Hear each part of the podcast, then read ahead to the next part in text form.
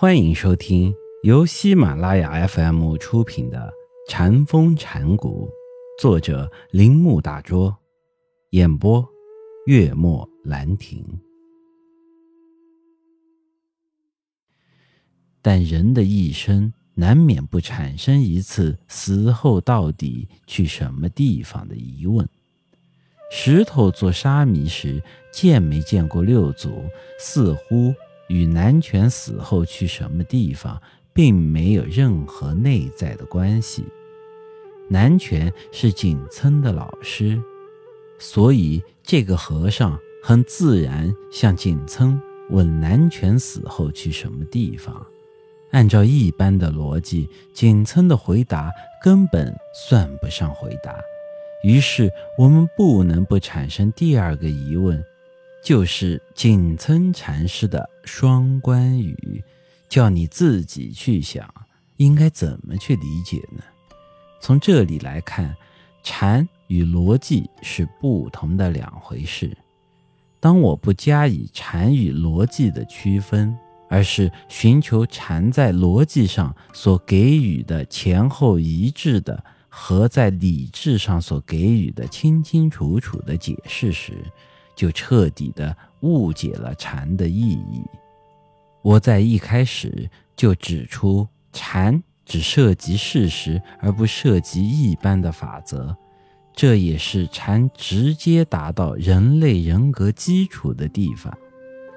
一般来说，理智并不能把我们带到这个地方，因为人类并非生活在理智中，而是生活在意志中。劳伦修斯式的一句话：“我们应该在了解活动和意志活动之间做一个区别，前者没有什么价值，后者具有一切价值。”这句话就表达了上述的真理。在禅的文献中有很多这样的话，他们看来似乎是偶然的，不在意说出来的，而实际上。真正认识禅的人都知道，所有这些自然出于禅师之口的话语，都像烈性毒药。一旦人们接受了它们，就会产生剧烈的痛苦，恰如中国人常常表述的，感到久劫回肠。因为只有经受了这样痛苦和震动，才会彻底涤清内心的一切浊物。从而对生命产生一种全新的展望。奇怪的是，在经历这样的心理奋斗后，禅渐渐的容易领悟了。实际上，禅并非用分析或比较的方法可以获得的知识，禅是一种真实的个人的体验。除了诗人，不要对其他人谈诗。只有病人才知道如何同情病人，这两句话道尽了整个情形。如果我们的内心成熟到与禅师们的心相协调，只要我们拨动一根弦，另一根弦也一定发生反应。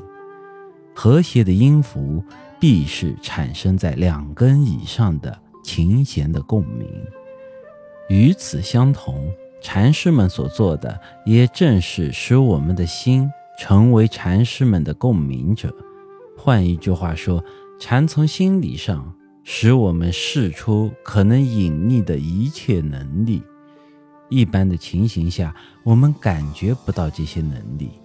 还有一种说法认为禅是自我暗示，这样并没有解释任何东西。社会的风俗习惯和人类模仿的本能，也可能认为是自我暗示；道德培养也是如此，给学生们树立一个典型，让他们遵循或者模仿，通过暗示，观念会在他们的心中慢慢的生下根，并在他们后来的行为中有所表现。使人们看起来好像这个观念是他们原本就具有的。自我暗示的说法没有意义，因为它没有解释任何东西。当他们说禅是自我暗示时，我们对禅是否有更加明确的认识呢？一些人认为，把一种现象用一个流行的名词去解释是科学的。他们也很满意禅是自我暗示的说法，好像以一种有启发性的方式去运用它们。禅的究竟一定要那种比较深刻的心理学家来探寻。本集播讲完毕。请您继续收听。